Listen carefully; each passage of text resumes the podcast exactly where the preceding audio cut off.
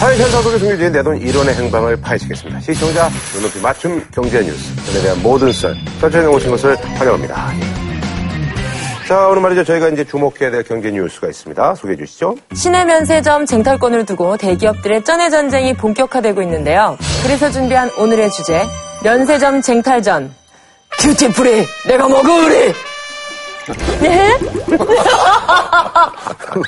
김보성 씨 같았죠? 예, 그래요. 네. 네, 지난번에 사실 그 저기 뭐 한 번 발표가 있었어요. 네. 그래서 이제 그때 신라하고 이제 현대산업개발하고 이제 손잡고 거기가 됐었고 그다음에 이제 음. 네. 한화 갤러리. 네. 하나 갤러리였었죠. 근데 요번에 이제 기존에 있던 업체들이 이제 그 계약이 만료되는 시점이잖아요. 예, 그래서 기존에 있던 사람들은 이제 지키려고 하고, 이제 새로운 데는 이제 그 뺏으려고 하고. 오, 네. 예. 그러니까 기본적으로 요번에 이제 그 기간이 만료가 되는 곳이 세 군데가 있습니다. 서울을 기준으로 했을 때 음. 네네. 우리가 제일 잘 알고 있는 롯데 소공장, 아유, 예. 그다음에 이제 롯데 월드타워점 있고 그다음에 이제 마지막으로 하나의 SK 네. 거일 요게 이제 만료가 돼서 이제 들어오는데 새롭게 도전하는 곳이 이제 신세계하고 두산이 들어가죠. 음. 그러니까 이제 사파전이세 곳을 놓고 이제 다툼이 벌어지고 있는 게 대단한 건데 아니, 지금 롯데를 두 군데를 개별로 보는 거죠, 그러니까. 그렇죠 개별이죠.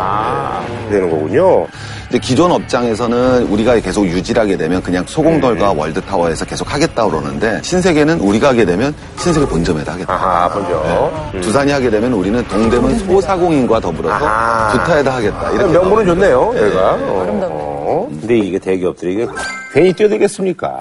아 이게 뭐 기본적으로 네. 돈이 이게 엄청 되잖아요. 그냥 매출 성장률이 먹는 거 아니에요. 사실은 유커의 영향이 엄청 컸죠. 그래서 매년 성장률이 20%씩 나오니까 음. 거기다 유통업체가 기본적으로 절박한 게 현재 백화점 매출이라는 게 맞아요. 줄고 있어요. 예, 국내 소비가 지금 줄어들고 있기 네. 때문에 인터넷 모바일로 다 뺏기고 있는 상황이고 이런 상황에서 사실 돌파구가 없는데 기댈 때는 여기밖에 없구나. 예, 네. 기댈 때가 여기라는 거죠. 예. 근데 롯데 같은 경우는 사실 이게 황금알을 낳는 거위 아니겠습니까? 그렇죠. 코아코는 받지 못하면 아주 타격이 크겠어요. 롯데 입장에선 크죠. 왜냐하면 롯데 같은 경우는 지금 시내 면세점의 시장점유율이 60.5%입니다. 아, 그러니까 다섯 개를 팔면은 세 개를 팔고 있는 거죠. 근데 소공점이 매출이 한 2조가 되고요. 음, 월드타워점이 한 6천억이 되니까 소공점이 아니더라도 월드타워점만 뺏기더라도 정말 충격적인 거라고 받아들일 수밖에 없죠. 아니 이 특허권이라는 제도가 원래부터 있었던 건가요? 네, 기존 면세점 특허권은 원래 10년 단위로 자동 갱신되는 제도였거든요. 자동? 네, 자동으로 갱신돼요. 음. 아, 네. 아하, 특별한 아. 별 문제가 한정 없으면 네, 계속 하는 건데 2013년에 관세법 개정안이 통과돼가지고 특허 기간이 음, 5년으로 단축이 됐어요. 그래서 특허를 재입찰하는 아. 방식으로 5년마다 이제 새로 사업자를 뽑게 되는 거죠. 대기업이 독점하고 있다는 비난이 많이 있으니까 음, 대기업 독점을 막고 이제 신규 사업자에게도 기회를 주겠다 음, 이런 취지죠. 그래서 아무래도 이제 이게 이제 사실은 이제 황금알을 낳는 거이다 보니까 자기네들이 이제 뭐 음. 사회의 어떤 그 공익적인 네. 차원에서 뭘 하겠다 이런 건데 이게 많이 좀 오바를 하는 그런 경향이 있다고 네. 그렇게 얘기를 하더라고요. 이게 이제 기본적으로 이 평가 점수가 1000점에서 보통 300점에서 많으면 450점까지 줍니다. 지역 공헌도를. 그러니까 이제 막 이 선심성 공약들이 남발이 되고 있는 거죠. 그래서 7,300억을 갖다 4개 업체에서 투자를 하겠다고 얘기하니까 예를 들어서 이제 롯데 같은 경우는 우린 1,500억 내겠다. 신세계는 아무래도 더 힘이 저거 하니까 2,700억 내겠다. 두산도 한 700억 내겠다 그러고요. 그다음에 SK 같은 경우에서도 우리도 한 2,400억 내겠다. 그러니까 이 돈만 사실 이게 엄청나잖아요. 그러니까 이게 어떻게 보면 뭐 선심성 공약 아니냐 뭐 이런 얘기까지 나오고 있는 거죠. 우리술도 없다라고 뭐 얘기를 하는 거구나. 신세계의 경우는 이제 상생의 점수가 많이 되어 있으니까 이제 그 부분에 투자를 많이 하겠다고 얘기를 한 건데 신세계 옆에 뭐가 있냐면 남대문 시장이 있거든요. 그러니까 남대문 시장과 상생하겠다. 맞아요. 그래서 네. 저는 기사를 본 적이 있는데 관광객들이 만약에 행여라도 그것 때문에 많이 온다고 손 치면 매출의 이익을 본다기보다 그냥 그 근처에 있는 뭐 자판에 있는 음식점이나 잘 되겠지 뭐 네네. 소상공인 약간 그렇구나. 그래서 그 점에 대해서 이제 상생하겠다고 써내면 음. 이걸 평가하는 정부기관은 아마 좋아할 거예요. 듣기 너무 좋잖아요. 면세점과 그쵸. 대기업과 남대문 시장의 상생. 아름답죠. 그렇죠. 음. 듣기 좋은데 한 군데에다 특허를 줘가지고 거기가 엄청난 돈을 벌게 한 다음에 특허권을 이 대기업에게 줘야 되는 이유를 자기네들이 되는 게 아니고 음. 대기업한테 미루는 거죠. 어. 핑계 니네가 돼. 라는 것 자체가 저는 좀 이상한 것 같아요. 음. 음. 또 한편으로는 그래도 어쨌든 뭐 이번에 두산 같은 경우는 이제 이런 얘기를 하더라고요. 자기네가 땄을 경우 기존 업체는 폐업을 하게 되지 않겠습니까? 그럼 거기에 있던 근로자들 자기네들이 데리고 오겠다. 그리고 우리가 하는 업체는 전부 정규직을 쓰겠다. 그리고 소외계층에서 또 10%를 갖다 우리가 인력을 채용하겠다. 그런데 사실 그전에는 안 했으니까 사실 이렇게 하기만 해도 참 다행인 거죠. 근데 이제 과연 이걸 갖다 할지는 좀 모르겠습니다만은 어쨌든 이런 게 지켜진다면 참 좋은 일이라고 할 수 이게 몇 있겠죠. 명 정도 채용이 되죠? 만약에 새로 생긴다고. 어, 이게 수천, 이게 매출이 현재 5조쯤 되니까요. 어. 전체적 인력하면 뭐 몇만 명 나오겠네요. 상당하네요. 저는 아까 그 S도 그렇고 우리 D도 그렇고 여기가 이 본인들이 하겠다는 동네가 있잖아요. 위치가 이 외, 외국 관광객들이 요즘 뭐 소공동이나 이런 데 보면 중국인 관광객들이 관광버스로 엄청 들어오거든요. 어, 때로 다니시죠. 근데 이 S나 D에서 하겠다라고 그러는 데는 교통이 이 차를 소- 이 소화할 공간이 너무 적지 않나요?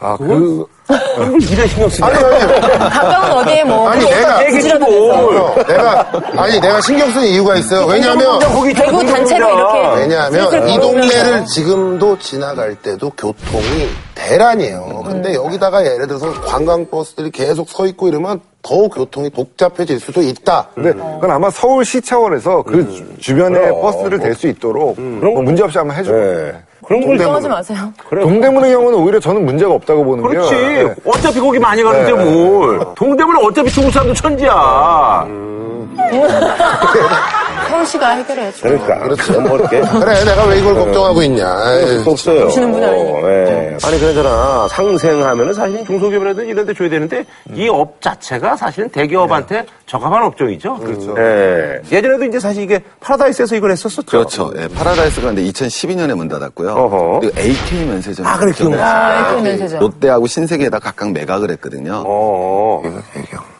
그렇죠. 예. 아니, 뭐, 욕도 네. 아니, 그게 아닌데, 아니라 그렇게. 중소기업이라고 그래가지고 나는 엄청 중소기업인 줄 아니 여기도, 예. 여기도 대기업 아니에요? 저기도 그러니까 애경이랑. 그러니까 대기업에 비해서. 파라다이스 애경이 다 네. 대기업 아닙니까? 파라다이스는 작은 업체냐고요. 애경도 작은 업체가 아니고 그런데 이게 이제 쉽게 보면은 외국의 이제 면세 전문가들이 평가할 때 이 면세 특히 이런 거는 정말 대기업 적합 사업입니다. 음. 왜냐하면은 순수 유통이 아니죠. 순수 유통 은 물건을 가져다가 팔고 재고가 남으면 돌려주면 되는 건데 여긴 그러지 않고 전부 물건을 사와서 재고를 자기가 다 떠담는 거거든요. 뿐만 아니라 음. 마케팅 비용이 비싸잖아요. 그렇죠. 싸움이구만. 네. 그리고 굉장히 럭셔리한 분위기를 만들어야 되고 그러니까 쉽게 얘기하면 물류 판관비 비용이 의외로 높은 업종이죠 그러니까 이 업종들 하는 사람들 보면은 그 건물이 자기 건물이죠 음. 아. 임대에서는 승산이 안 나오는 거죠 우리나라 소위 말하는 그 저기 뭐 10대 그룹 안에 들어야지 이게 뭘. 예. 뭐 백화점 짓는다고 생각하시면 되는 거죠 예, 웬만한 기본적으로 업체 백화점 못 어. 돈이 짓잖아요 인간이 없으면 이 사업 못 한다는 얘기네요. 쉽게 얘기해. 근데 거꾸로 돈을 왕창 집어넣으면 안정된 수익이 나와요 아. 아, 그런 특징이 네. 있는 거죠 예. 아니, 그래서 저기, 이게 아무래도 이제 그 돈만 넣으면 이제 안정적으로 이제 그렇죠. 나오는 거니까. 그래서 아주 뭐, 이게 저 지키려는 자, 또 뺏으려는 자, 아주 뭐 지금 살을 걸었어요. 뭐 특히 수장분들이 뭐 난리시죠. 연일 뭐 테레비 우리 뉴스에 나오겠지만 뭐 SK 최태원 회장님 같은 경우에는 뭐 3대 신성장 사업으로 키우겠다. 또 우리 신세계 정용진 부회장 같은 경우 이제 관광 사업에 이바지하고 우리 옛날에 멋있는 말 있잖아요. 사업 보복하겠다. 보복, 보복. 예, 보복 사업 하겠다 그래서 자기가 친필로 해서 그 계획서 낼 때 친필 사인까지 넣어서 내고요. 그다음에 이제 요새 나오고 있는 신동빈 회장이나 아니면 두산의 이제 박용만 회장 같은 경우 사제 100억을 갖다 각각 출연을 했죠. 네.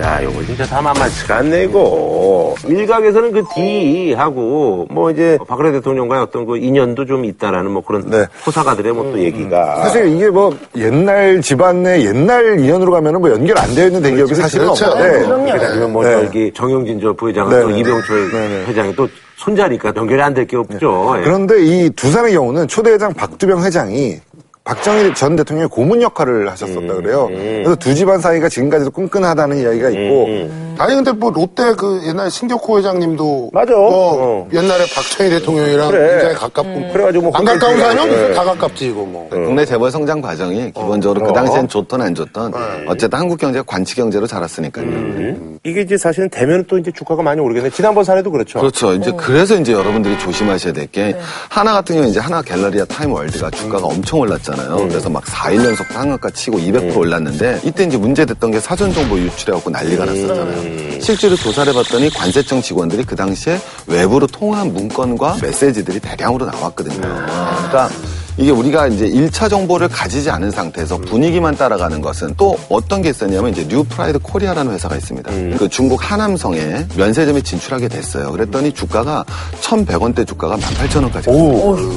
특히 이게 면세점 나와서 요번에 꼭 말씀드리고 싶은 게 꼭 말씀드리고 싶은 게 어떤 회사는 뭐가 있었냐면 사업 공시에다가 우리가 면세점 사업에 뛰어들겠다고 공시를 올리겠다고 했는데 그 내용만 갖고 그날 주가가 26%가 뛰었어요. 근데 사실 좀 어이가 없는 거죠. 그러니까 항상 이제 거품이 나왔을 때는 처음에 이렇게 나오는 거니까 면세점 성공시킨다는 게 그렇게 쉬운 일이 아니거든요. 예. 음. 그런 걸 갖다 좀 음. 고려하셔가지고 정말 이거 투자할 때는 귀를 너무 이렇게 좀 나팔나팔하지 마시고 예.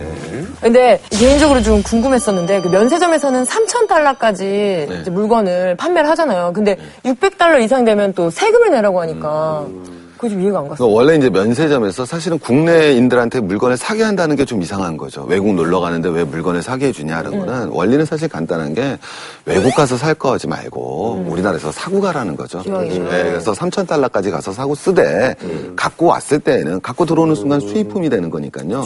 원래 모든 수입품은 다 관세를 때려야 되는데 음, 600달러까지는 봐줄게라는 네. 원래 취지는 있어요. 음. 그 취지가. 예, 그래서 이제 3천 달러까지밖에 못 사게 하는 이유도 어, 너무 많이 사게 하면은 나 여행도 안 다니는 나는 뭐야. 이 문제가 처음 제기될 수 있고요. 그렇죠, 그렇죠. 그다음에 이제 사실 더 중요한 문제가 면세점에서 사는 물건들이 다 알고 보면 수입품이잖아요. 음, 그렇죠. 예, 실제로 실수입품이 한 77%가 되니까 이 한도를 너무 높여주게 되면 국내 산업이 죽는 거죠. 음, 내가 물건을 우리나라 걸 안 사고 참고 있다가 외국 갈 때 외국 물건 사버리는 거잖아요. 제가 사버리니까. 예, 그러면 이제 뭐 항공업계는 어떻게 하라는 거예요. 예, 그런 문제들이 존재한다고. 근데 이제 이거는 이제 극소수의 경우인데 저희 그 선수들이 예전 얘기입니다. 결혼을 앞둔 친구가 있어요. 어. 나 예물시계를 뭐 좀 사야 되겠어. 근데 못 사잖아. 아니, 그러니까 좀 비싼 거 살려면. 아, 그치. 그래서 좋은 거는. 그 농구팀에 용병 선수가 있지 않습니까? 어. 외국인 선수가? 그래서 외국인 선수는 자유롭게 살 수 있어요.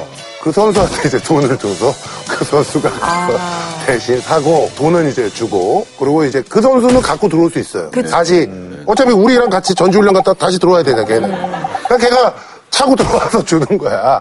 근데 이제 이거는 이제 네. 정상적인 건 아닌데 근데 이게 사실 지금도 이 금액이요. 이 뭐 과소비 주장하자는 건 음. 아닌데요. 600불이라는 금액이 좀 애매한 아, 거 좀 적어요. 그러니까 뭔가 해외 여행이 결정되거나 뭐 해외 출장이 맞아요. 결정되면 얼굴색이 흑빛이 돼요. 그래서 왜 그러냐면 너무 좋은 마음에 외국에 나가서 뭔가 사와야 싸게 사와야 하는 마음에 근데 그걸 어떻게 몰래 갖고 들어오지 생각하느라 얼굴이 흑빛이 되는 그러니까요. 거예요. 아, 이게 너무 비행기 단순적으로. 안에서도 보면 뭐 어디다 숨겨라 뭐 막 그런 얘기 하는 거 많이 보이는데 한도 금액 자체가 범법자를 양산하는 게 아닌가. 아, 이런 얘기하면 또 좀 그런데 하나만 더 해드릴게요. 이게 선수 단위 가면 아니 그러니까 좋은 점이 하나 있죠. 왜냐하면 외국 갔다 오니까 선물로 뭐 회사에 계신 분들 뭐 양주라도 한병 드린다. 사달 근데 양주가 뭐 20개 30개 사면 어떻게 해? 그거. 근데 선수가 20명 30명이잖아. 그러니까 하나씩 하나씩 뭐 갖고 들어오면 이제 또 네. 그래요. 그래서 저기 외국 갔다 오실 때 저기 하면은 그냥 카스테라 같은 거나 좀 사다 주세요.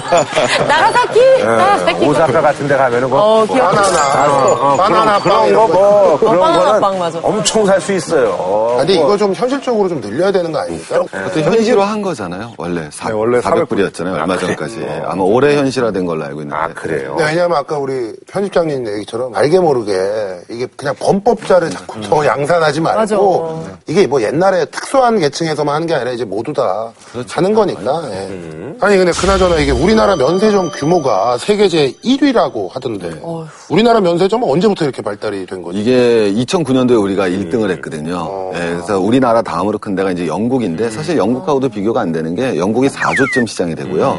우리가 공항 면세점까지 합치면 8조 3천 시장이니까 엄청 큰 거죠. 멀뚱하네. 그러니까 이게 그러는 거예요 단지? 아니요, 그- 그런 건 아니고 중국의 영향도 있지만 우리가 이제 시내를 다녀보시면 텍스 리펀드라고 붙어 있는 게 있어요. 그거는 이제 공항에 가면 돌려주는 거죠. 유럽 가보시면 우리가 왜 물건 사면은 공항 가면 그걸 돌려받을 수 있잖아요. 관광객 육지 차원에서 너네 들어와. 우리나라 물건 많이 사. 대신 세금 깎아줄게 거든요. 그게 텍스 리펀드고요. 그 다음에 이제 저희가 이제 지금 말하고 있는 건 더티 풀이죠. 그러니까 이건 아예 가면 물건값 자체가 싸죠. 그래서 이거는 사전 면세점이라고 그러고 저 뒤에 건 사후 사후 면세점. 면세점. 맞아요, 맞아요. 그러니까 우리나라가 좀 특이하게 이게 특허권 제도와 초창기의 역사성이 있어요. 동화면세점이 들어올 때만 하더라도 음. 우린 그걸 떠나서 그냥 그냥 너무 힘들었으니까 외국인이 와서 그냥 무조건 사. 근데 아예 가격 자체도 더 싸다? 이렇게 보여주려고 시작한 거죠. 음. 지금 말씀하신 대로 예전에 이제 외화벌이 수단으로 면세점을 사용했었는데 지금 우리나라에는 사실 저는 맞지 않다고 생각해요. 그러니까 외국 같은 경우에 나가보면 그 나라의 추억을 마무리할 수 있는 곳이 면세점이거든요. 공항 면세점의 경우에. 그래서 뭐 예를 들면 프랑스에 가보면 프랑스 브랜드들, 프랑스를 대표하는 명품들이 들어가 있어요. 명품까지 안 가더라도 초콜릿을 하나 프랑스 공항에 사가지고 오면 그 초콜릿을 먹어보고 나면 프랑스의 여행에 대한 기억이 막 새록새록 돋아나는 거예요. 근데 우리나라의 경우는 이게 백화점을 그냥 세금을 떼고 음. 공항에다 넣어놓은 거기 때문에 그냥 물건 싸게 산 기억만 있지 한국 여행에 대한 추억을 마무리할 기회가 없어지는 거죠. 그래 근데 우리나라 그냥 보시면. 어떻게 보면 백화점이야. 네, 그죠, 그냥 그죠. 백화점. 맞아요. 음. 아니, 그래서 면세점의 본질적인 문제들이 나오는 거죠. 정말 한국에 면세점이 필요하냐? 근원적인 논쟁이 나오는 거예요. 왜냐하면 외국인이 와서 우리 면세 물건을 사가는데 아까도 말씀드렸지만 77%는 외국 물건 아닙니까? 그럼 우리나라에서 물건, 아까 프랑스에서 우리가 물건을 사왔으면 프랑스 제조업체가 살잖아요. 근데 요커들이 와서 면세점에서 물건을 사간다고 해서 우리나라 제조업체하고는 상관이 없어요. 유통만 돈 버는 거 아니에요? 육돈만 네. 돈 버는 건데 그 유통업체는 뭐냐면 중소기업은 아니거든요. 음. 대기업밖에 안 버는 거거든요. 그럼 국가가 거기에다가 특허 수수료를 때려야 되는데 음. 특허 수수료가 0.05%입니다. 그러니까 엄청 싸.